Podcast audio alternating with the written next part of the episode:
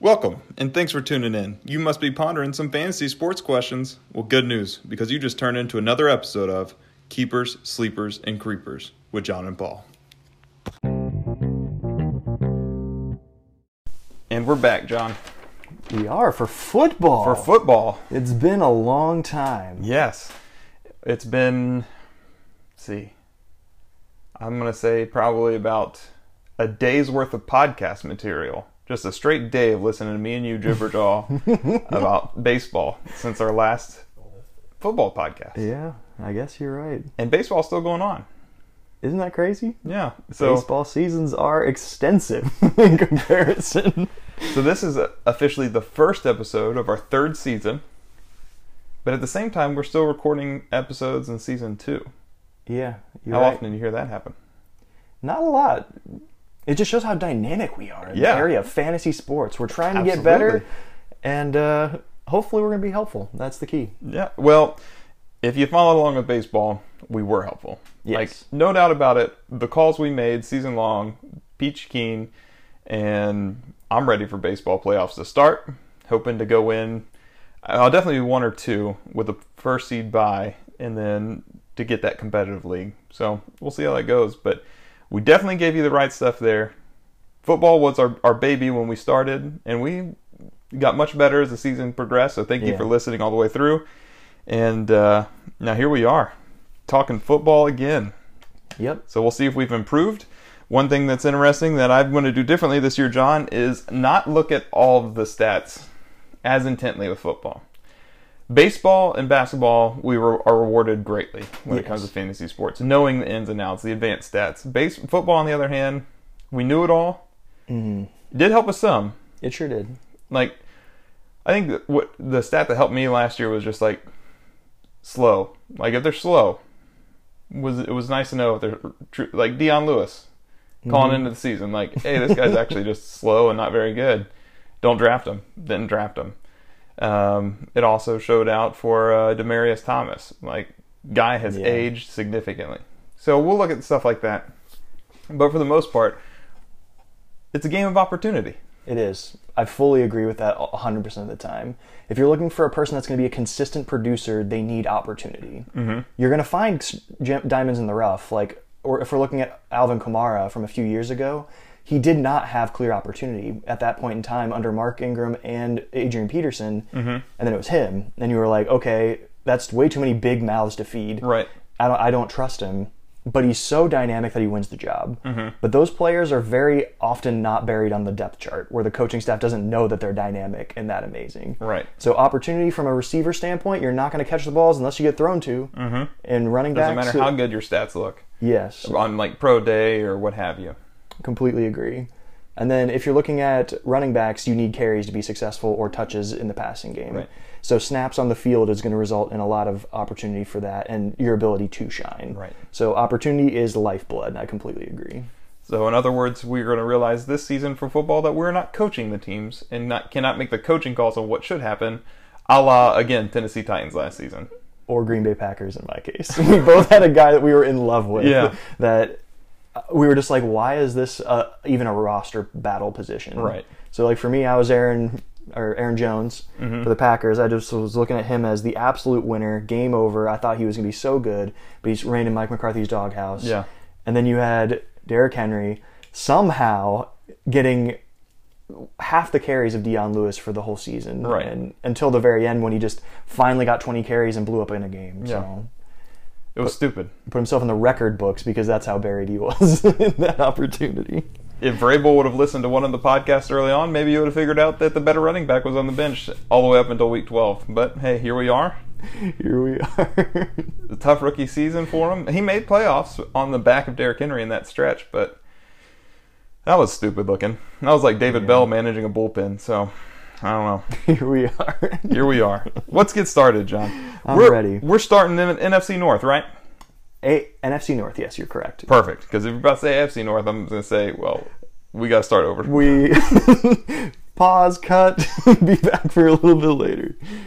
Well, I'm pumped. What team are we talking about first? And, and thanks for tuning in if it's your first time. Keepers, sleepers, and creepers. Keepers being people we believe in. Uh, as a preseason preview, keepers mean at that ADP, or average draft position, go ahead and take them, and it, it's not bad. Um, sleepers being people that are ranked a little bit lower, and we think they can give you a little bit better value. And then creepers being people that are ranked a little bit high and should be down. And for the preseason preview, it's only going to be that. We'll we'll uh, throw in some and sprinkle in some different segments during the season, but uh, this is a preview for you. And we're going to break down team by team and just give our three favorite players for each KSC um, designation Right. for you. So, so that being said, John, who are we starting with? Um, I had my eye on Chicago. Is that all right with you? I can do it. Sweet. So I'll start with uh, the Chicago Bears this season. I think they're a pretty interesting team in Yeah. general. They have a lot of youth in a lot of areas and unpredictability. So one of the guys that I'm looking at as the keeper on this is a guy that I'm surprised to say keeper with, and that's going to be David Montgomery, running back for Chicago. Um, he was a third round pick, um, 73rd overall for Chicago. Um, looks to have great potential, and so this is an interesting guy to look at because if we're talking about opportunity, primarily this guy right here is could be responsible for 250-ish carries that Jordan Howard had from last season that he's going to be um, they're going to be up for grabs in this offense. Um, I think there are there is question marks in general with him because I mean rookies you don't really know how they are, Yeah. especially Nagy's system being a little bit interesting. But they acquired Mike Davis as well in the offseason, and Tarik Cohen is back from last season, who was very effective in the passing game. So I I was a little, I'm a little hesitant to bring him in because there is competition in this particular backfield. But I really truly believe at where he's ranked right now at 62, I think he's a really good bet as when it comes to RB 28 on the mm-hmm. season, according to ESPN at the moment. I think his role looks really good because the people surrounding him in the draft are people like Geis, Royce Freeman, Miles Sanders, Tevin Coleman, and I I think this guy has the opportunity to do more Yeah. with those number of vacated carries. If David Montgomery plays well, because I mean Mike Davis is a solid running back, but I don't think anyone's concerned about Mike Davis being an actual bell cow workhorse take over the whole offense because why would you draft David Montgomery in the third round Yeah. unless you're looking to use him? Right. So, in my opinion, I think they want David Montgomery to take over that position, but Mike Davis could steal carries. Um, you're also losing some carries, especially on passing downs to Tarik Cohen, which will limit some of his value. I think that's why you're seeing him closer to the round six and not round two, like a lot of those other running backs. But I think I really like him. I think the offense moves through the running back and the tight end primarily. Um, Trubisky likes to throw short, and so I think that's going to keep the chains moving nice and slow, and that'll give David Montgomery plenty of carries to excel. Okay. And so you had him as a keeper. I have him as a keeper. You know, in Chicago, it was an interesting thing when I was doing prep for this podcast is that truthfully, I would like to just say that I am creeping on the entire team. Because they're they're twelve and four last, Okay. last season, and Yeah. I think they're more like an eight and eighteen. I think, and I think heading into this season, they're not going to run the ball as much, and they're going to put it through the air a little bit more. Ooh, I don't know if that'd be a smart move. I don't know if it is, but I think that's what he wants to do, like kind of the Andy Reid offense. Um, we'll see if that's what happens, but I just feel like he he wants to do that. Um, with all that being said, that is a lot of carries left behind by Jordan Howard. And with all that being said, that you said, um, I too agree that I think David Montgomery is the keeper. Okay. Uh, it, and I'm even going by Yahoo ratings. And um, with that being said, he's 53 in Yahoo, so I even like him there as well. Mm-hmm. Um, but there's a lot of concerns there. I think Mike Davis can be a more legitimate threat than what you're saying. Um, he he's a very good ball catcher too. Um, he he kind of mimics what David Mon- Montgomery can bring, uh, and he does feel a little bit Royce Freeman esque. And you even mentioned Royce Freeman where he's at in the draft, and Royce Freeman was drafted third overall, and you eh, not third overall, but in the third round. And you said, well, if they're drafting him in the third round, then that means they want to use him. Well, they didn't use Royce Freeman last season for Denver. Unbelievably. So it feels it feels like that situation almost. However, I think David Montgomery. I think they moved up because they think David Montgomery really fr- fits what uh, Nagy wants to do on, on offense. So if it all clicks out well, and I mean, there's a lot of concern there because Mike Davis took first round reps with in the first preseason game too. So there's concern there. But if it's looking like he's going to be on the first team, uh, especially in a keeper league. I, I like him. I, I do. I think he's safe, but at the same time, I'm creeping on him because I'm creeping on this whole team because Yeah. I'd rather go elsewhere. But I think he's the safest lock.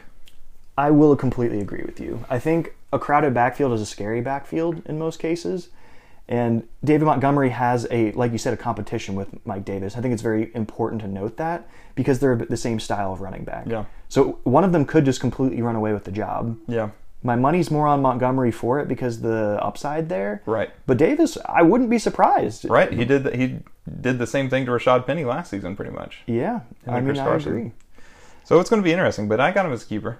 I'm on. I'm aboard with what you're saying. Yeah. I think the I think the benefits outweigh the risks, but there's so many risks that me personally, I may go elsewhere in the draft. yeah.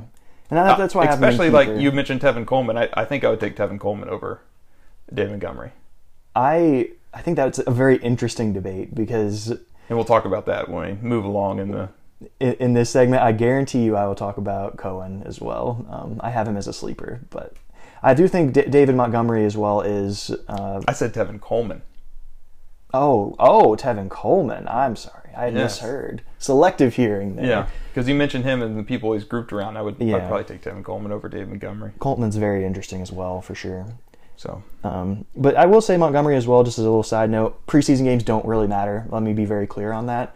But Montgomery had a pretty impressive looking highlight reel in that uh, preseason game the other day. He was cutting well. He Mm-hmm. looks like he has great balance. He doesn't. He seems like he has a good balance of power and speed. He caught the ball on a screen pass nice screen, yeah. and, and moved it upfield. So it's good things to see as well. But like you said. If Mike Davis is dressing up with ones right now, then well, It's we have a different answer. It's about opportunity. I completely agree. So there you go. So he's a guy to keep an eye on, but I think around the sixth round, I think he's pretty good value. Well, you foreshadowed sleeper. Does that mean we're going sleeper next? I was planning sleeper. All right, go for it. Um, I'm bringing up my man, Tarik Cohen. Um, I think he's definitely an underrated run, running back because what we are talking about is opportunity being a, a big key uh, thing for running backs and receivers in the NFL. And he's the only one that has a defined role in the offense. He was a guy that had 12.4 points per game last season. He was ranked 13th last season as in running backs in general. So that means he's an, an RB2 last season. And that was weird because Jordan Howard outtouched him last season. But he was very efficient in the passing game and the r- rushing game. He had uh, 725 receiving yards and five receiving touchdowns last year. And I don't think that's what you're going to be seeing from a guy like David Montgomery or Mike Davis. So I think he retains his role there as a third down running back and involved in passing downs. But he still averaged 4.5 yards a carry and 444 yards last season um, on the ground. So I think he's a very similar running back in my mind to a guy like James White in another crowded backfield. But James White is rated at 61 right now, according to Yahoo, instead of Tarik Cohen, who is uh, much farther down in the rankings. So, in my opinion, I think that Tarik Cohen is being undervalued, especially because the Chicago offense didn't do a good job pushing the ball down the field last season to wide receivers. Um, there was a lot of people involved in the receiving game from a receiver standpoint, and the tight end's pretty interesting with Burton. But I just think with all the inefficiencies of Jordan Howard and the the question marks with the Chicago backfield in general with David Montgomery and Mike Davis, I think I like them both as a group. Whoever plays running back one for this team, which won't be Cohen, I think is very appealing, but I like him. I mean, he had 91 targets, third on the team behind Allen Robinson uh, as their leader, and I mean, he's only looking at being a couple of targets down behind him in the offense from last year. So I really like him. I think he's being undervalued. You know, maybe in a PPR league, again, we do base our stuff mainly on standard scoring because we think standard scoring awards the best players. What they do with the ball, yards after catch, what have you. Um, randos can get fed the ball, catches, and they become way too relevant. So we actually like standard scoring. If it's not broke, don't fix it kind of thing.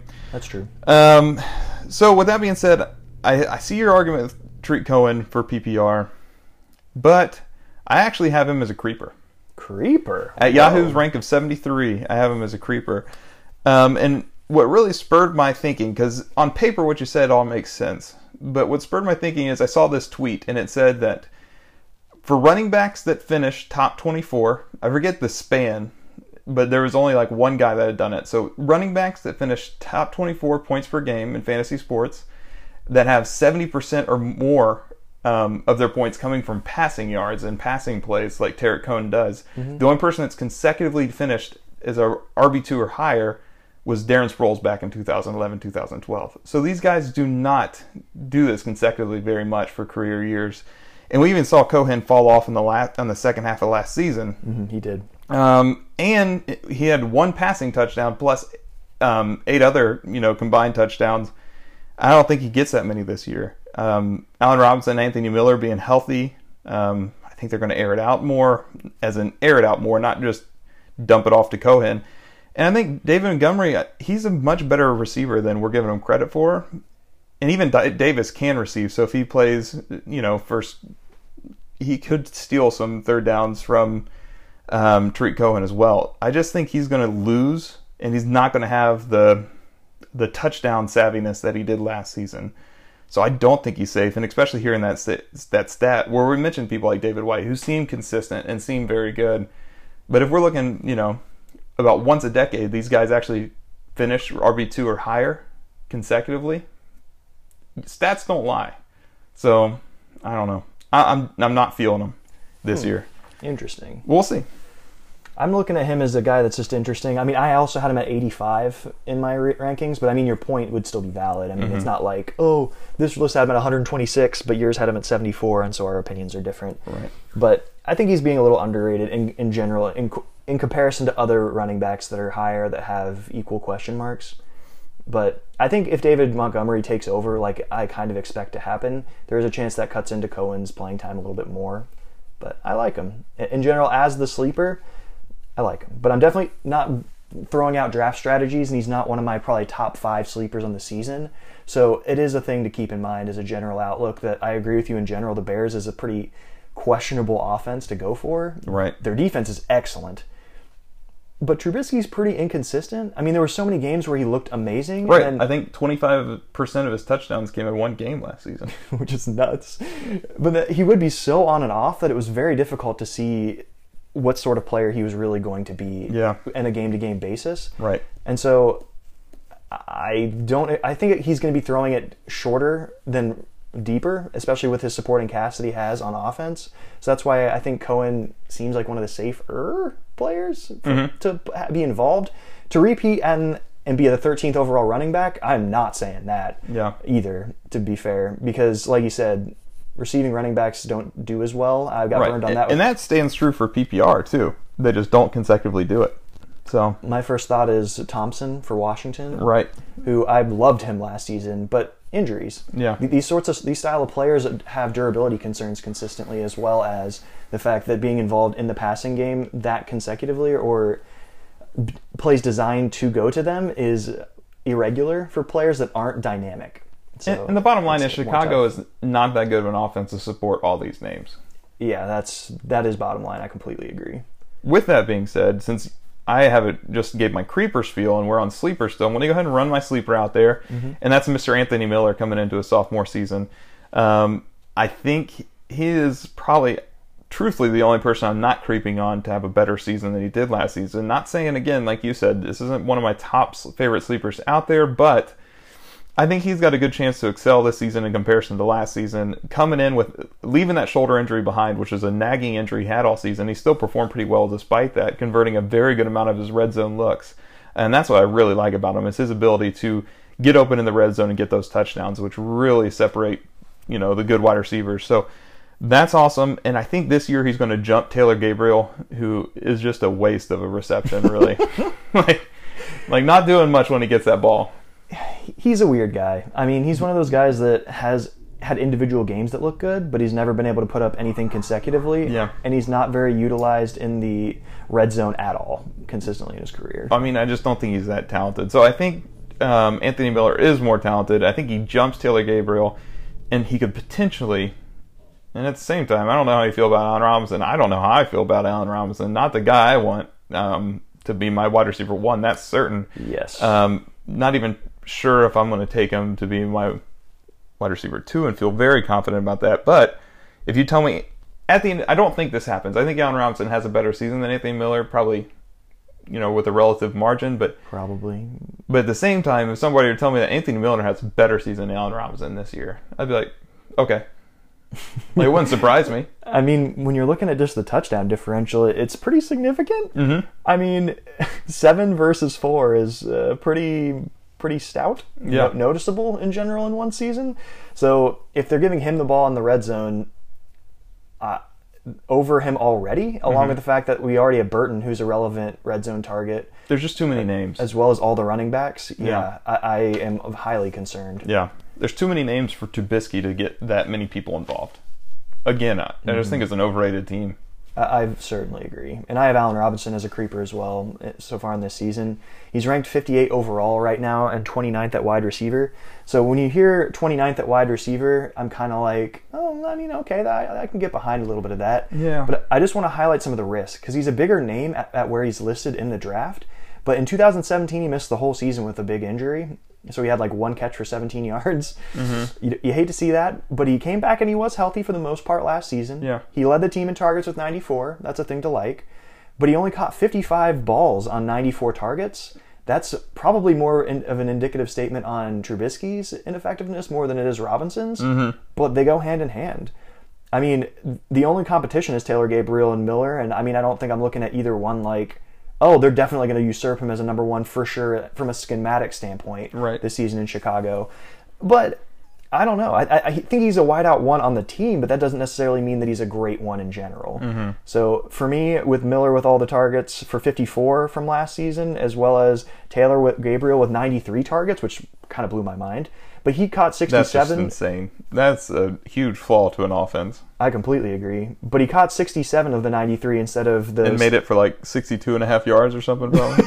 I think it, it was. Uh, like that's that's what I don't like about PPR. Like Taylor Gabriel shouldn't function, yeah. and then he becomes relevant in that. And it's he just, would be a good flex receiver in PPR. Right. Because I'm- he had 67 receptions for 688. Right. So, I mean, that's legitimate ish numbers for a PPR. That's the crux against PPR, in my opinion. A lot of people enjoy it, and I do condone that. And I, I commission a couple of leagues that are PPR, but that's stupid. I hate that Taylor Gabriel is like outscoring some. I don't know. I can see, I don't know, I I have mixed feelings. Like, I look at it because no matter what system you look at, it's you're going to get incor- incorrect or inappropriate values for people. Mm-hmm. Because, like, if you're a receiver that catches 12 balls in a game and get 10 first downs on it, but you're only at like 85 yards, you are a huge contributor to your actual team Yeah. i- in real life. Mm-hmm. But the your stat line is going to be eight in standard scoring. Yeah. But PPR increases their points because of the impact they made consistently throughout the game. But what I'm But the flip side of the Yeah. coin is if you catch five balls for three yards, you have a legitimate fantasy day from a PPR standpoint where it doesn't kill your team. Right. But you had three yards, it doesn't matter. So Yeah. standard gives you a more accurate representation in those areas. So I don't know. That's our crux. That's just my preference is standard. Yeah. But again, I understand PPR. I understand the the. I like PPR in deeper leagues, so savvy managers can still function well. But in shower leagues, uh, get out of here. yeah, I Uh, would agree with that. cool. But I'll also say that, just from a full disclosure on Robinson, there is upside, even though I don't like him as much at 58 here. Um, he had 153 targets and 151 targets in Jacksonville in back to back years a little while ago. And one of those seasons was 1,400 yards and 14 touchdowns. Mm-hmm. So that was in 2015, I believe. Yes. 2015. And then he followed that up in the 2016 with the 883 yards and six touchdowns on that heavy target year. So he's never really been an, an efficient guy, and he's more of a downfield receiver. But I just think with as, as inconsistent as he has been as a player, that sounds really hard for me to give up my fifth or sixth round pick Yeah. to get a guy like Allen Robinson. I think I would just be looking at getting T the people right before him because, uh, in my opinion, he's the cliff marker.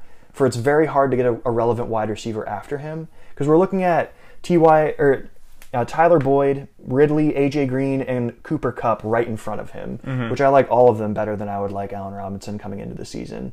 I mean, Cooper Kupp probably the least of them, but I don't know. I think it's just a really bit of a, a shallower wide receiver league than what I'm usually used to seeing in the NFL. And Allen Robinson may make it up into where he's at and not be a total crux because Yeah. of that.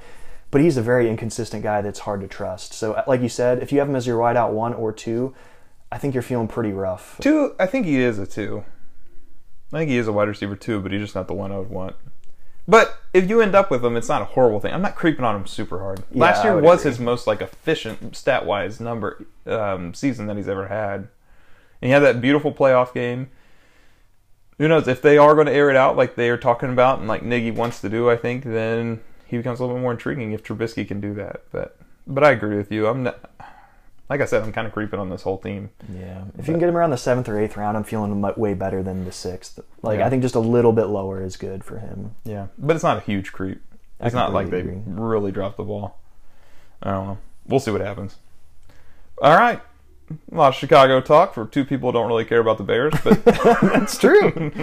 where are we going next in the wide world of the NFL? um, I was thinking Minnesota. How does Minnesota, sound? Okay. You want to start this time? I can. I bet you we probably have the same thing for keeper. Probably. Yeah, You think so?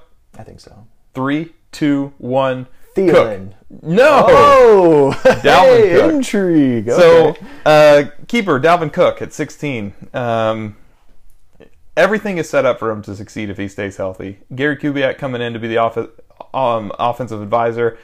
Everywhere he's ever been, he's uh, already upgraded the offensive running game. Um, a great zone rusher. Um, that's going to benefit Dalvin Cook. Taking Garrett Bradbury, um, number 18 overall in the draft. Gotta love that. Zimmer saying that good teams run the football, run, run, run, run the football. He is going to get tons of volume if he can stay healthy. With that being said, if you're taking him, I'd probably look to add Ale- Alexander Madison because I think he is the backup, a 5'11, 220 pounder that runs a 4 4 5 40. So you like that.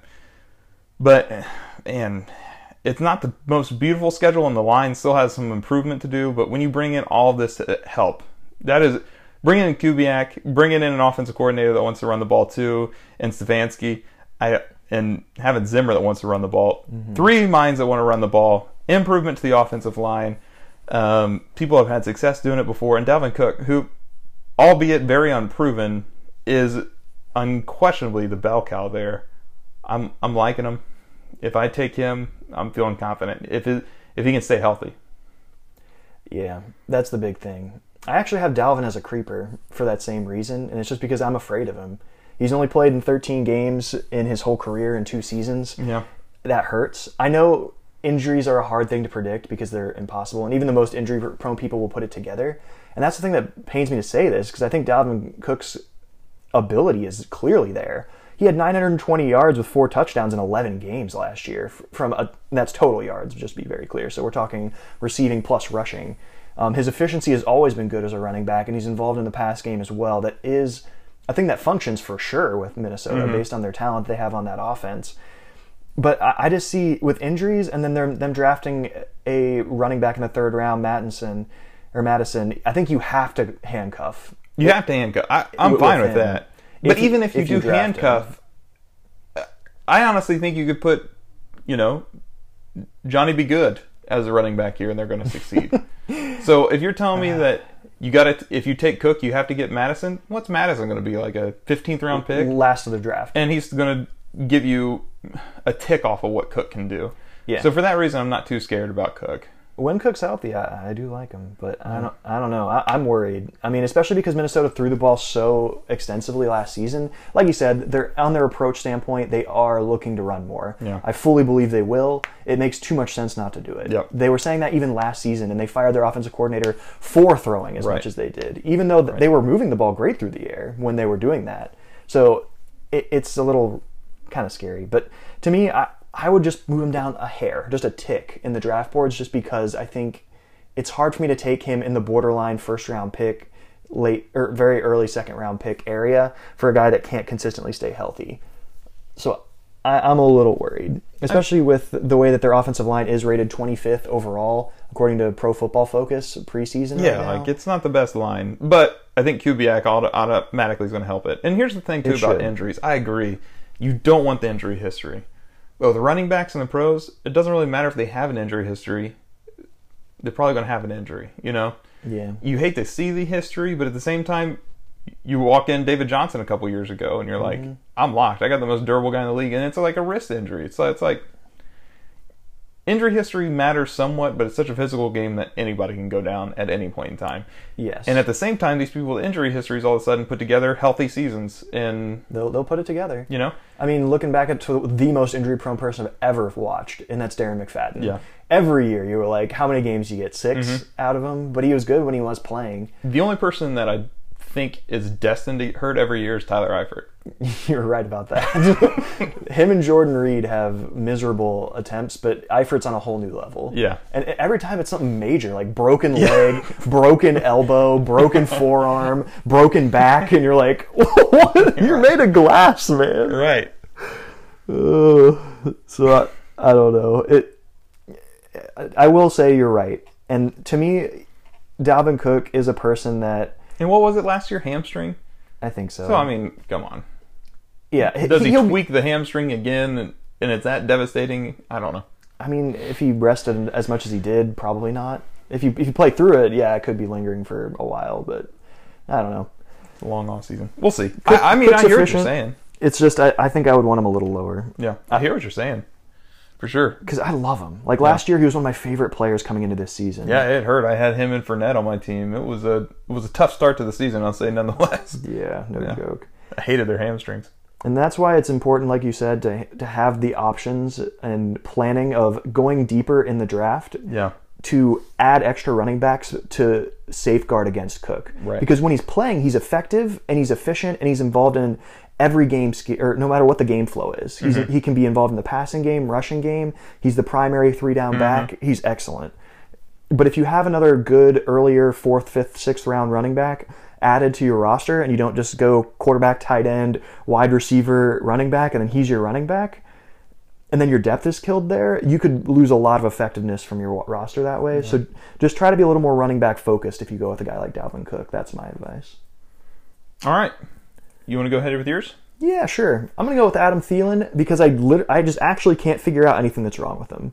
He's over the last two years, he's been one of the most consistent people in the NFL. Over 1,200 yards both seasons, 1375. No, I'm sorry, 1373 last season with 113 catches and nine touchdowns. Holy moly! What what a year!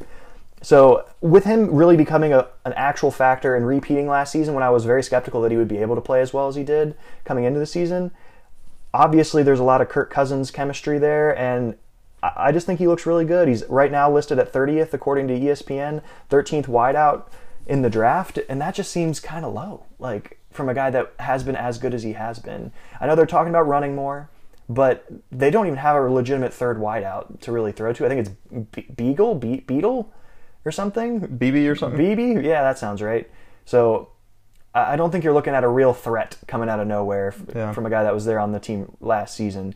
So him and Diggs are going to be the primary passing weapons in this offense. And I think there's enough targets to go around to keep him up in this upper tier, even if they do go to more runs. See, and here we flip flop again because he's actually my creeper. Whoa. So, and and I'm, I hear what you're saying, but it's not swaying me whatsoever. I'm still stuck on he's a creeper. His second half production is much more like what he's going to give you, even if they're that pass heavy. But you don't like to see when his second half production started even before Stefanski got there. Stefanski's here. They're saying let's run the ball. So there's not going to be 600 pass attempts at all by Kirk Cousins this season. Not going to happen. So there isn't a guy that's going to steal targets from Thielen, but there's just going to be less targets. Um, and I think based on the words of Stefanski getting there, he's like, there are some problems with this offense last year. One of the biggest problems is how quick and shallow Diggs run his routes because based on his numbers of separation and his yards after the catch, he is just the more talented athlete than Adam Thielen. Yeah. Um, Diggs is already beating him last season despite all those pass attempts in red zone looks um, over Thielen, which is huge. And Stefanski's saying, I am not letting Diggs run these shallow routes. We're going to go back to play action, and we're getting Diggs the ball deeper downfield this year. Um, I think Diggs is their number one. I think Thielen is going to be the clear number two this season. I think it's still a great duo, and it'll be close in between the two. But I think Diggs gets more morning, meaningful passes this year, and I think there's less to go around, and the red zone looks should favor Diggs. So I just think Thielen is actually going to be true to his second half form of last season. I think that's the true Thielen. Hmm. And on a run first team, I don't want the true Thielen. Man. Yep. You're going to ignore that incredible 100 yard Yes, I am absolutely going to ignore that. Whoa.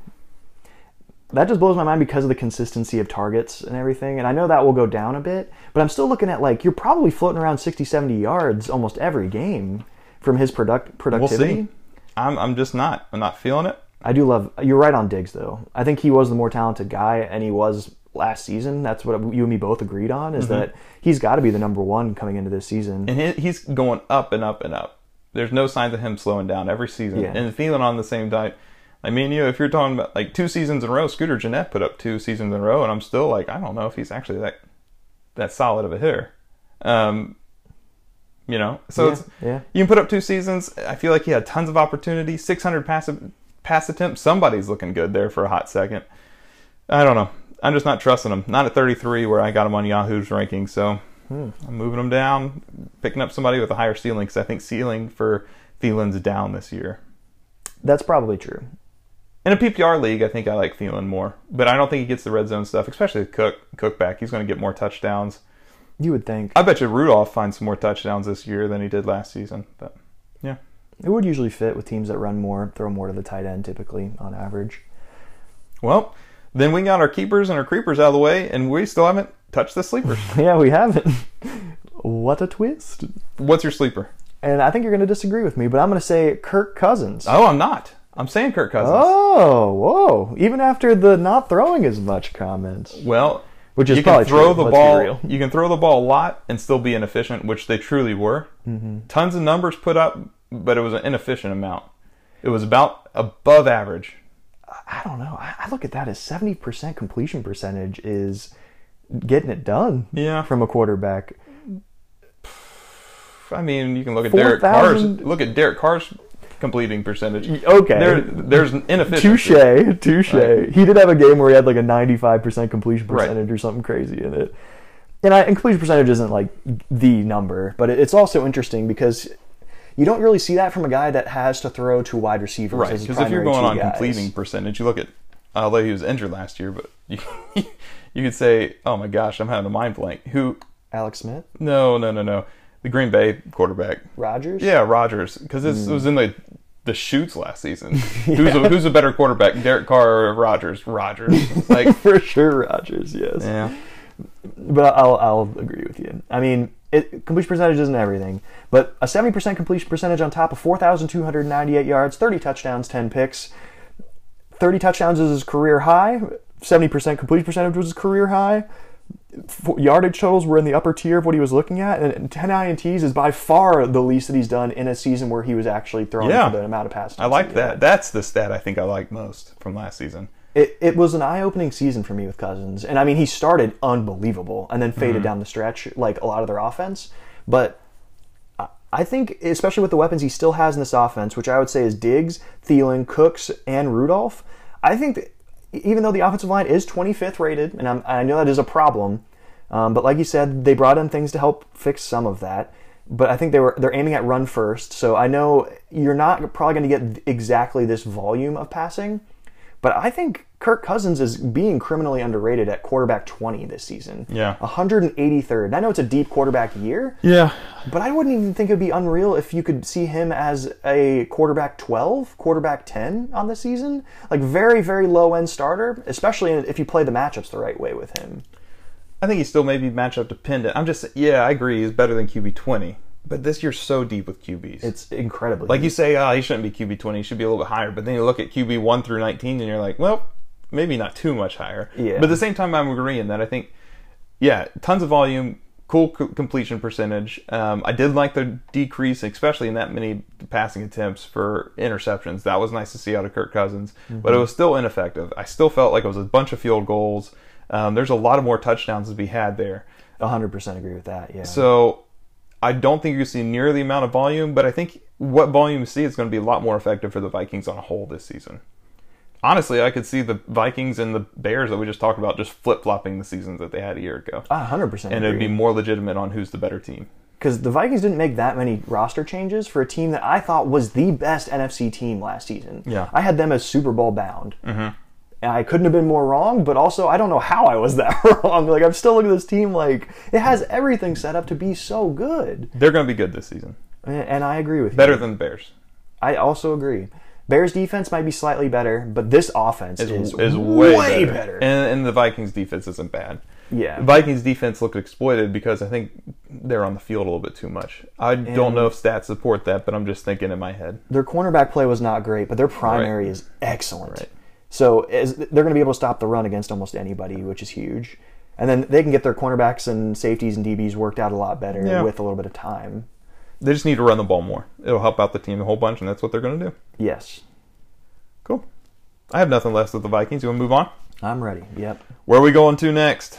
Let's go to Uh, Detroit. I'm actually going to make the call because Okay, I don't want to end Detroit. the first episode on Detroit. Yeah, that's a bad one. And I mean, let's look at it. There's probably the most Green Bay fans in general nationwide if we're looking at this, more so than uh, probably between them and Chicago. And then so let's end with every the high note of what most people are probably looking in for. And then we'll here at Play the the three fourths the way through. We'll ask Detroit people why they're a fan of the Detroit Lions. I- I'm, I'm not asking why they're a fan. I'm asking how are you this mentally strong? yeah, because that's true. whew, I will give an immense amount of respect for anyone that's a Detroit Lions fan because arguably they've had the hardest life. Uh, I don't know. I don't. There's there's teams that it's it's been a hard life to be a Reds fan this season, but the the Lions just don't bring it to the table to me. But If we're going multi sports, yeah, they're probably a little bit less pit- pitiful than a couple of other people, but Detroit life is hard. yeah. All right, let's start with them. Um, start with our usual format or go backwards. What do you want to do? We can go usual format. Okay. Let's do it. Start us off. This I struggled so hard with these this Lions team because I think there's a lot of people on this team that have the ability to play better than what they did last season. Okay. But also their resumes are so small and inconsistent based on what they have. Almost everyone that has a good has a bad to them. But I'm gonna go with on Johnson as my keeper on this particular team. I'm going to agree with you. okay. Let's see if we can agree all the way through. It'll be interesting. I yeah, we might. There's a chance, I guess. But he's ranked at right now at 35, 16th best running back. Pro Football Focus had their offensive line at 15th, which is kind of surprising because I didn't know a whole lot about the Detroit offensive line, so I had to go do a little bit of digging. But they're at least in the decent area there. They made some improvements. Um, on Johnson was incredibly effective last season at a 5.4 clip per yards per carry Yeah. you love to see that, especially considering you have actual comparisons that it's not just their offensive line. Yeah. LeGarrette Blunt was completely inefficient. Yeah. To hear that he was getting handoffs last season was hilarious. I, I don't know how you could ever warrant that. Right. And kind of comically, they picked up a person that might mimic him closer than most people would. I mean, I think it's definitely a better acquisition, so don't get me wrong, but CJ Anderson is definitely a blunt force trauma sort of running Hey, back now there. he, he's my he's my sleeper, so we'll get to him. Well, okay, that's fine. That's fine. But and he was efficient last year, just to be very clear. But anyway, on Johnson, in comparison to LeGarrette Blunt, was night and day difference. Yeah. So to, that shows he has clearly more potential and more ability, and that's great. And he was injured last game or last season for ten games, or after ten games of the season, injuring knee injury. Mm-hmm. Um, so you hate to see that, and knees aren't exactly what you like to see from an injury standpoint. Could have been worse. Could have been way worse. But yeah. Yes, but I think he seems like a very fine RB2 on paper with RB1 upside. And that's what I'm really looking for around here in this third round. Yeah. For a guy that can overproduce on his general stat line, especially because Detroit went to a run first scheme last season. Right. And they have CJ Anderson being picked up, and Zach Zenner is also a good, powerful running back sort of cutout here. Yeah. And they got rid of Theo Riddick, Right. who is the person that was definitely the third down running back there. So that, that points very much in the direction to me that they're not going to be using a more balanced Stafford aired out approach going mm-hmm. forward. And uh, that points a lot to me seeing on Johnson be an effective running back if he can stay healthy. He did have um, a little bit of a smaller sample size than other running backs, being a young running back, but that's kind of what you want. You want young, exciting running backs with a little bit on paper to show you that they're good. So I think if you wanted to take him up to up to 23 in the draft, I would have no problem with that because I think he, he can warrant third round value very easily. I'm saying he's a keeper. I agree with you. I'm going to say that Darrell Bevell, that that Patricia brought in, he brought him in because he loves to run the ball. Look at success in the past, and that's with uh, the Vikings and with Seattle with Russell Wilson, Adrian Peterson, great running teams, and this is going to be a much more run more, pass less, ideally Lions team, and that benefits on Johnson. I agree with you that on Johnson's super talented too. So on paper, maybe he's an RB one. But not only when we already said it's about opportunity, right? Mm-hmm. So I want to temper the expectation just a bit because it's about opportunity, not only on the team, like with handoffs and everything, but it's also opportunity with the team you're on. And I don't think the Lions can support an RB one. That's where, like, I see what you're saying. Yeah. If the Lions were playing the Lions, then he could be an RB one. But Yeah. you look at the games that they're playing, and they're playing against the Bears, Vikings, and Green Bay Packers. And the Green Bay Packers have a much better defense this year than they But- have in the last five. But game script isn't going. to Even if the Packers didn't, the Packers offense is going to blow the Lions off the field, and they're not going to be able to hand the ball off. Like ideally, they want to run the ball more, but can they? You know, that's a valid point. um, I think they're going to try their darndest to, and I think it's the best thing for the team. But there's just not that good of a team. Um, so, but I agree with you. I think he's a keeper. I think he's a solid RB two with the RB one potential showing up in some weeks, but I don't think for the season he can perform RB one because I don't think the Lions are good enough. Um, And they were really horrendous from a run defensive perspective, Yeah. which means keep away from their offense as well, Yeah. which is another fair point. Yeah. So with all that being said, but I still like Kerryon Johnson, and it's nice that Riddick's gone, so the passes are going to go to Kerryon Johnson too, Yeah. which does you know keep him RB two status. It's just the Lions suck. Like I think the Bears were overrated, but the Bears are way better than the Lions. I think so. Um, Yeah, I'd agree. and Stafford's on his way out, I didn't know he was as inefficient as he was last season. Yeah, yeah. Oof. so that not a fun time to be a fan of them. But um, It will be tough. I, in my opinion, when we're talking about sleepers, I think in this division, if you were to say, um, you know, quarterback number one, Aaron Rodgers, quarterback number two, I think it's actually hands down Kirk Cousins. And then I'd go Trubisky, then I'd go Matt Stafford. Yeah. Yeah. I think Trubisky's getting a lot of love because Just he, because he's got the dual threat kind of to him. But dual threat and his ceiling is high in, in individual games last season from the way he played that people think he might be very legitimate. Yeah. But I think he's a few more years away from being a proven, trustworthy quarterback. yeah. All right, then. We agree with our keepers. Do we want to move down? Sure. Yeah. I'm going to go with my sleeper being Marvin Jones. So, Detroit wide receiver, ranked 65 overall and 31 um, overall. He had uh, 2017. He had 108 targets for 61 yards. Or this is 2017. Sorry, 200 108 targets and 61 catches for 1,000 yards and nine touchdowns. And that was his best year um, for sure in, in this regard. He wasn't particularly efficient, but also he's a downfield receiver, and Stafford hasn't been efficient anyway. Yeah. Last season he had 62 catches or targets for 35 catches, 508 yards, and five touchdowns um, before he got hurt. So I know it was very disappointing for a lot of the owners in that way. But with Golden Tate being on the way out as well, it kind of opens up a little bit of the opportunities for him again, I think. And then Theo Riddick's 74 targets are gone. And in this offense, I don't see who's going to get the ball besides Jones and maybe Hockenson, who I'm going to give a, an honorable mention to, not from a don't dra- I'm not looking for you to draft him in fantasy, but keep an eye on him because he's such a highly rated tight end. But I think it'll be more like OJ Howard for him in general, where you might it might take a few years before we see him be really relevant. Yeah. But that's kind of a whole different discussion. But anyway, he, he was a disappointment last year from a production standpoint. But they added Amendola and then Hockenson on the season. But I think Jones has a much better outlook than them from being involved. And as a negative, he had, or a positive, but I guess a negative from last season, he had 33% of his balls registered as targeted to him as off target. That is the second highest rate in the NFL.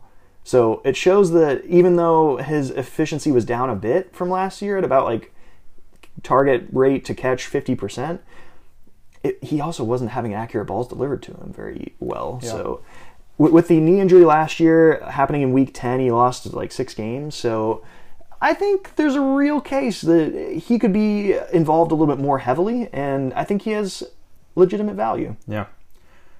Yeah, I like actually Marvin Jones, I think, more than Golladay. It's close.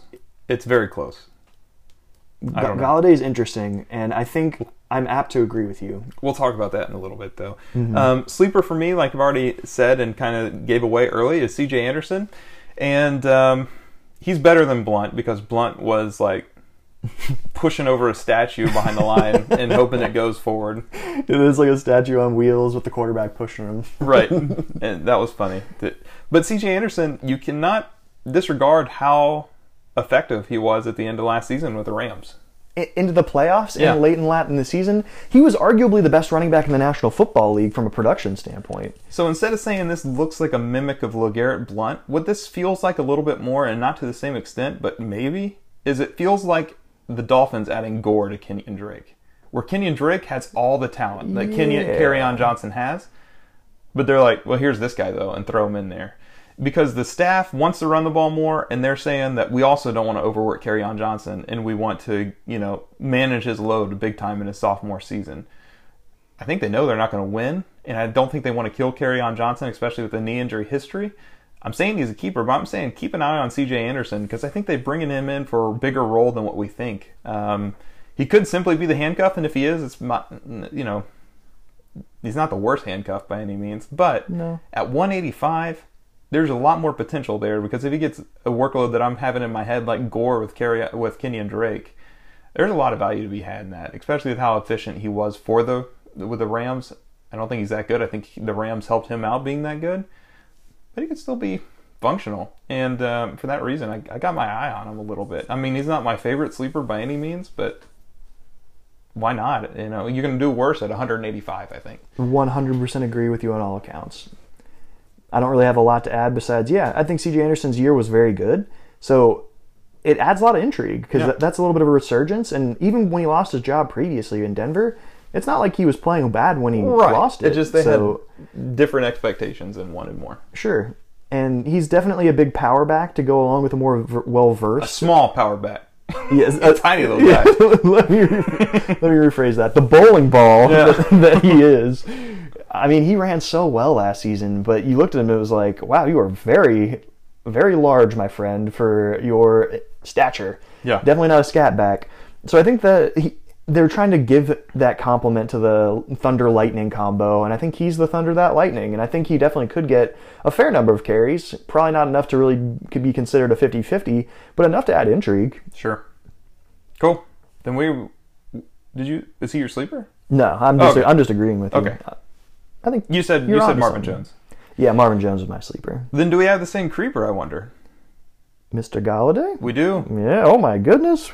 Look at that. We weren't exactly the same, but we we weren't exactly close. the same. We just differed in sleeper a little bit. And Yeah. and I I kind of like your take on Marvin Jones. You said um, inefficient for Marvin Jones, but inefficient with volume. But he was actually pretty efficient with what he had. He's just oh yeah, his yardage was Right. good for the number of catches he had. hmm So there's intrigue there. But yeah, I'm creeping on Golladay as well. Yep.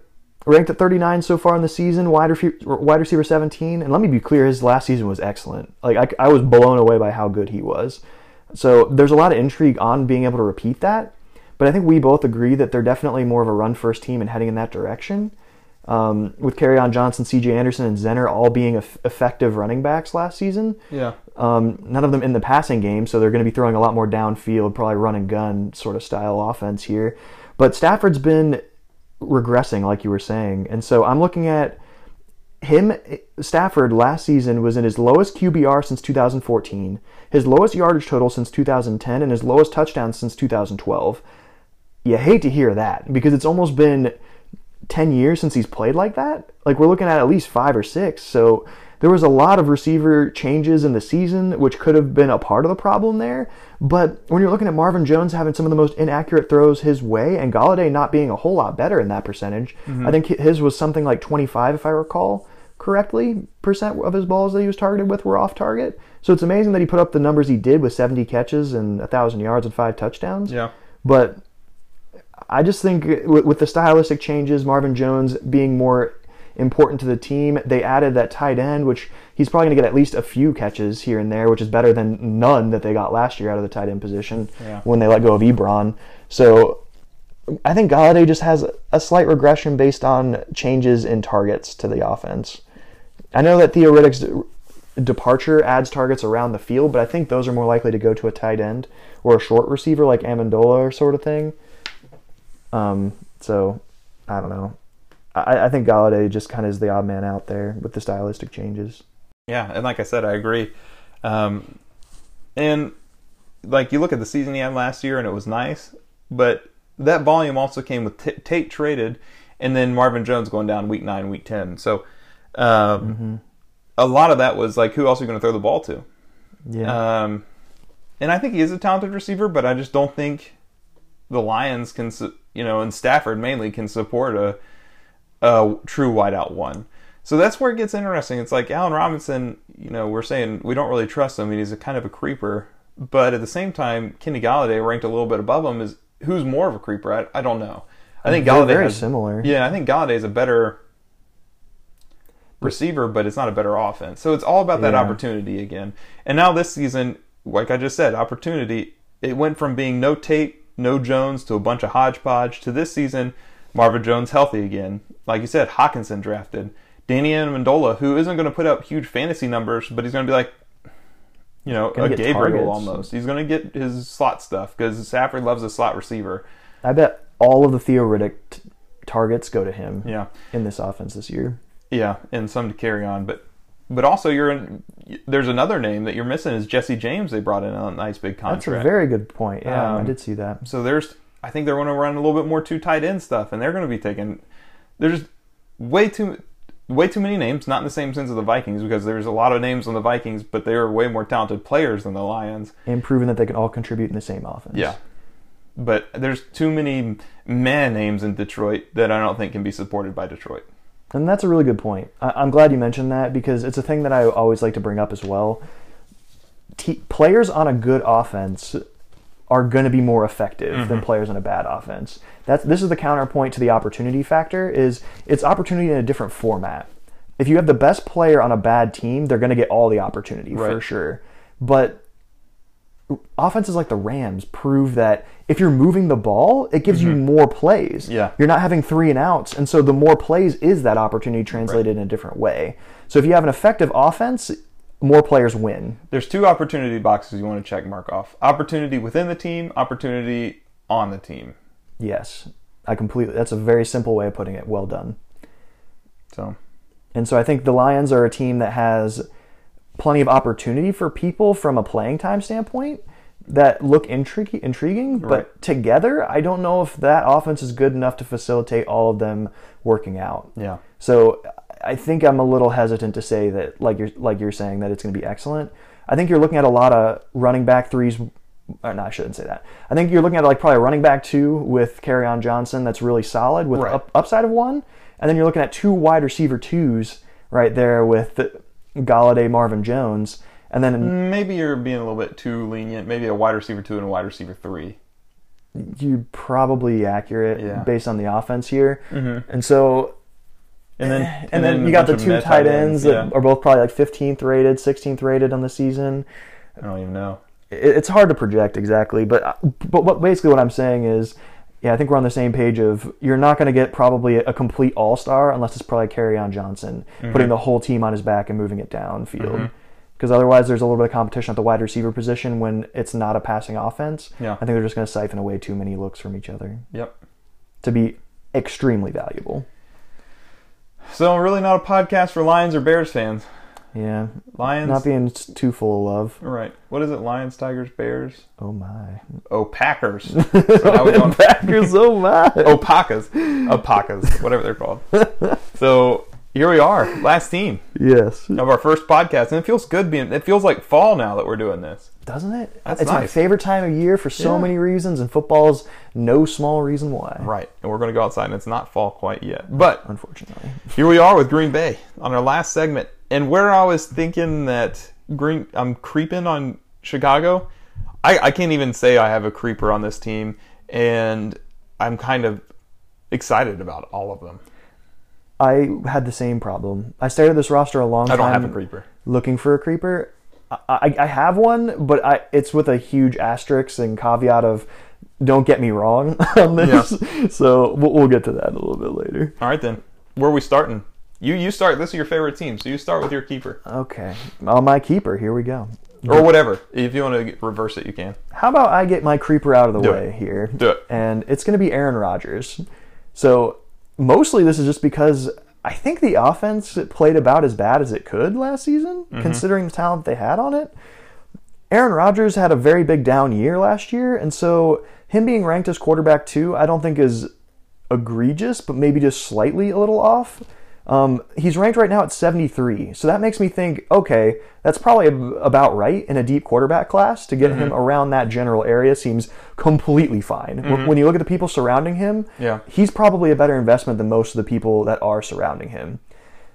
But it's one of those guys where I think I'm wanting to skip quarterbacks because the depth there is so much. I'm looking at like Philip Rivers at 19th quarterback, Kirk Cousins at 20th. And you're not even drafting those people unless you're in a league that randomly drafts two quarterbacks.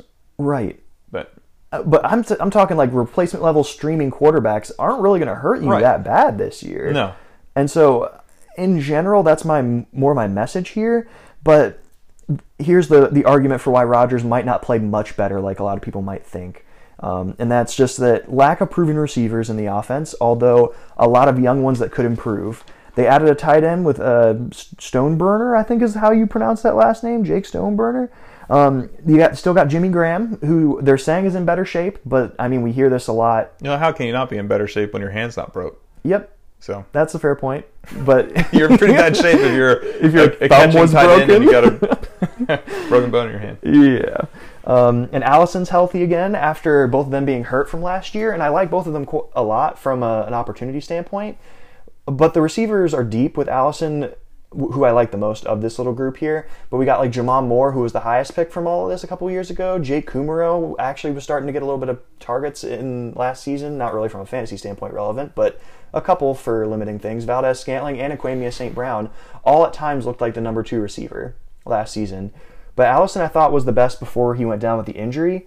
And they changed offensive coordinators this season. So into uh, Matt LaFleur uh, in being the new offensive minded head coach from the Titans. Um, he ran a more power style offense over there in Tennessee. And they have two running backs on this Packers team that. And they drafted a couple of late round running backs as well. So it makes me think that they might be looking to run more if they draft tight end, two running backs, and then pick up uh, the Titans offensive coordinator as a head coach. So all that's basically for me trying to say it's there's a lot of question marks on how Aaron Rodgers' offense is going to look this season, and I'm a little worried that 25 touchdowns might not be the floor, but it might be more of the middle ground of what I'm expecting on the season. So I think with if there's a breakout of Valdes-Scantling or Equanimeous St. Brown or Allison this season, Geronimo Allison, I think we're looking at a better offense. But until then, I think he might be a low end top five quarterback, and uh, I'm probably not super excited about drafting him. See, I think you're being a little bit hard on your guy, and I don't necessarily like Aaron Rodgers, and I don't. I know you're not creeping on him hard, but Not at he all. played through a horrible injury for the most part last season, which I think was extremely Yeah. limiting, and I give him props for doing that. Yeah, Um, so I think he's fine. I think, he, like I said, though, it is a quarter, deep quarterback class, so I mean, I'm I'm just creeping on anybody that's Yeah. a high ranked quarterback, really, because like you said, like. And although there's people that you'll find in your league, and like, really, you're going to take like three quarterbacks. Like, I'm, like, what are you even doing? but this is if you're in standard leagues, of course. But yes, I think Yeah. in standard leagues, oof. But anyways, even if there's an abundance of people, you're looking at some of the worst quarterbacks are even matchup playable with I think Foles and like, and until he proves himself, Garoppolo. Honestly, he's he had the four games when he got there, but you got to show mm-hmm. me something. He's he's more towards the bottom. I'd even string Garoppolo. So I'm Oh, like, for sure. right, Personally, I I think Garoppolo is very interesting because what's changed since he was being rated very highly as like a low end QB one. right. To me, he had a giant injury season with an ACL tear, but he had plenty of time to get healed. So I don't know. Their weapons are better there in San Francisco now than they were when he originally got there. So I don't know. Well, I don't have creeper, so I'm going to go ahead and get my keeper then. Cool. Yeah, go Cool. for it.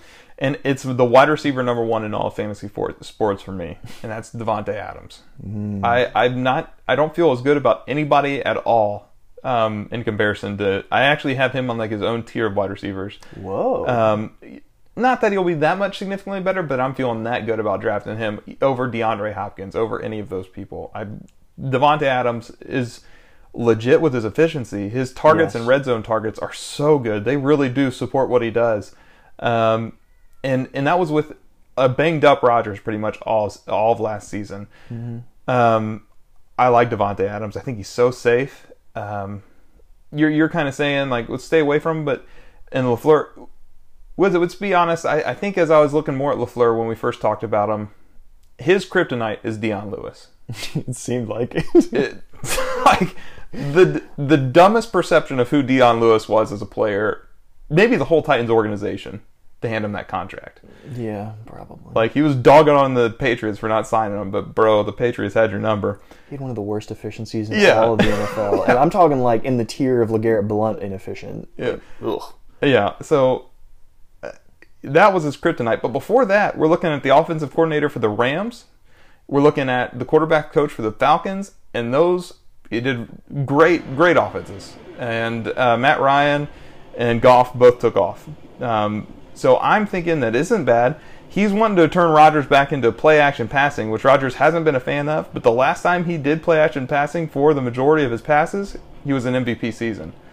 So take him back to that. I'm digging that. Um, and what was cool about Davante Adams last season is he had one of the top five, definitely one of the top five hardest schedules for wide receivers, for wide receiver ones in the league, with the secondaries and everything he was going to, limiting numbers. So doing it last season, there's no reason he's not going to do it again. Maybe there isn't as much volume to him, but there's even going to be more efficiency because this is going to be a better wide receiver, uh, a better offense um, this season. So I'm loving Davante Adams, and I'm taking him again. I completely agree. Davante Adams is my keeper for this team, and I don't know how I can come up with a single argument that would indicate that he's not trustworthy. He has great chemistry with Rodgers. Uh, the, all, like what I was saying, all those young receivers have question marks by him, but I think one will step up this year. It's just a matter of who. My money's on probably Geronimo Allison, but what I'm not concerned about is Davante Adams will receive a lot of targets and be very effective in this offense. Um, last season, through 16 weeks of the NFL season, he was the number one fantasy wideout. Um, he didn't play week 17. That kind of dropped him down a little bit. But he had 169 targets last year for 111 receptions. That's exceptional. 1386 yards and 13 touchdowns. Gotta love it. The next leading receiver in the offense was Jimmy Graham at 89 targets, 73 with Scantling, um, that Marquez Valdes-Scantling, but no receiver had over two touchdowns besides him. So he's a huge red zone target. Yeah. You gotta love to see that. He's clearly the number one in the whole offense. Um, best person to move the ball, period, in the run game and pass game. Mm-hmm. Um, and then with the new head coach Lafleur, I think it'll be a more balanced offense. And like you're saying, with play Yeah, I think he's going to run to run the ball more. I think he does, but I think at the same time that's also to the credit of Mike McCarthy hating to run, which was so one much. of the yeah. So anybody wants to run the ball more than him. Yes, I think it'll be a healthy balance. It's not going to be like Rodgers isn't going to do his job. For sure, he's going to throw the ball in this offense. But what you have is a receiver with three straight 10 touchdown seasons and all three over 885 yards. And so you're getting a, a guy with this season projecting to me to see 75 catches at least, 1,000 yards at least, and 10 touchdowns at least. I would be blown away if he Yeah. didn't achieve all three of those.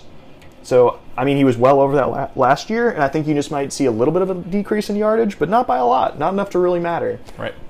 So I definitely love Davante Adams this Cool. season as well. I might not take him at wide out one, but as a first round wide receiver, yes. I, I can never, I would never say it's a mistake for anyone to take him as a wide out one in the first round. Don't one, I kinda like Hopkins just a little better, personally, just a little better.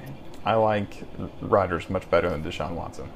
Although it doesn't matter who's throwing the ball to Hop- Hopkins, but at the same time, it, it's close. I like DeAndre Hopkins a lot too. But give me that Green Bay offense. All right, like to hear that as a fan. Yeah. well, you got two people down. Then I'll go with one of my sleepers. Um, two two names you've mentioned a bunch, and let's just go ahead and start with sleeper Geronimo Allison. I couldn't agree at, more. At 102. Um, a little bit interesting that although Valdes-Scantling had a pretty good success last season as a slot receiver, Allison is going to be starting as a slot receiver. Um, Mm-hmm. Recovered from a groin injury. I wish they would have gave him a higher contract than just one year. Yeah. So he isn't my true number one sleeper. He is a sleeper. I'm saving my number one sleeper for last um, Oh. on this team, but he's still a sleeper. I think all th- all three of the guys I'm going to mention are going to function pretty dang well. Um, there's enough to go around. You know, there's we're saying I don't think the Lions can feed all these people. I don't think the Bears can feed all these people. Green Bay can feed all these wide receivers, and um, I think John Allison in the slot is going to be pretty successful. He's going to be better than Randall Cobb has been in the slot. Um, Completely agree with that. so there you go. I like John Allison at 102. He's going to be honestly, this offense, we're I didn't even mention It, I didn't even think about it until now. But we're bringing Lafleur from the Rams offensive coordinator. Look at Robert Woods. Look at Cooper Kupp. Look at um, Cook, and and that's what I think we're getting here. he definitely has that talent level. He's like one of those long, lanky receivers, runs pretty well. Injuries are just the big thing with him. Because last season, I mean, he played in five games, but he had 20 catches and 302 yards and two touchdowns. I mean, that's a pretty good start. Yeah. If you extrapolate out those numbers, that means he's getting five catches a game for 60 yards and half a touchdown, like 0.4 touchdowns a game.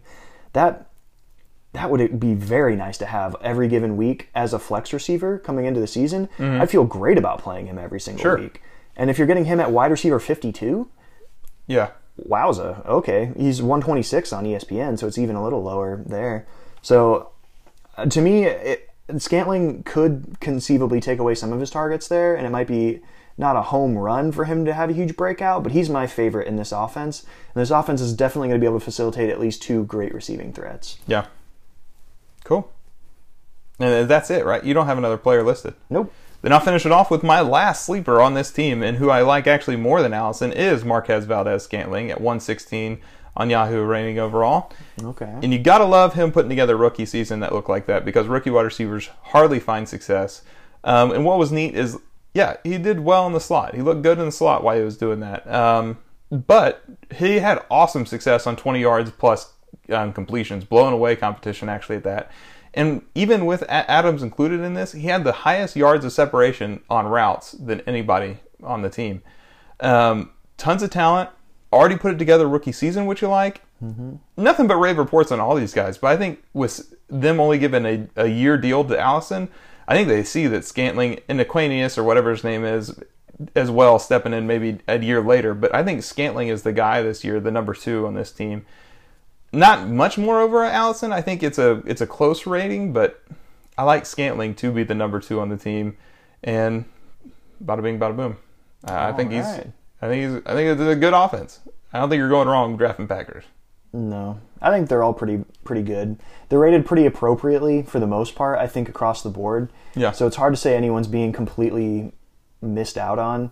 Like Jimmy Graham had some interest, but I think he's about where I'd want him. His And touchdowns then- are going to rebound a little bit, but he's still on the way out. Yeah, it's a matter of how much he's able to channel old Jimmy Graham, and my money's not very much on that. It's not old Jimmy Graham by any means, but tight ends always so blah. So maybe there's something there. Yeah, if you're not the top three this year for the big ends, or let's say Mm-hmm. four even, I'll even give them four in the league. I think you have a pretty big drop off from that point where there's just inconsistency. Everyone's had something that would be interesting about them, but I don't know how to rely on them consistently. No. All right, that's it. That's episode one of the books. Maybe you got I- anything? I think so. I'll just say I I didn't mention Aaron Jones, but I think I like him this season. I think especially if Lafleur decides to run a little more. Yeah. But I think he's appropriately rated. I think you're going to be pretty good about where you're at, and he's coming off an injury, so there is a little bit of intrigue there from a negative standpoint. Yeah. But I like him. Yeah, he's got the injury history too. Already dealing with a hamstring injury. Mm-hmm. Um, but at the same time, when it comes to talent, he's one of the most talented. Question is, Yeah, it- will there be any frustration with blocking fumbles, anything like that? Um, where Jamaal Williams Yeah. totally is a much better, a safer carrier, a better pass blocker. Nowhere near the the talent though. But Yeah. they got two good backs. I mean, Jamaal Williams on another team is solid. Yeah. I'm trying to think of somebody off the top of my head, but eh. And there, there's a handful kind of Yeah. like that that are just solid, but you know not very exciting from Right. a running standpoint. Packers offense is also has the eighth rated offensive line based on Pro Football Focus right now, but they are primarily pass blockers. Like a lot of their people pass block. Yeah. Run blocking is their weakness, but they're definitely not a liability if you're Right. up at eight Right. for their rankings. Right. So I think everyone can succeed in this offense. Absolutely. Well, I don't got anything to add. Anything else? No, I think that's everything. Thanks for listening. Yeah, get ready for these drafts. Pay attention, keep an eye on everything, and we'll try to give you as many tips as we can for helping you through the draft. You got it. A new episode every Monday for right now, so keep tuning in. Keep tuning in.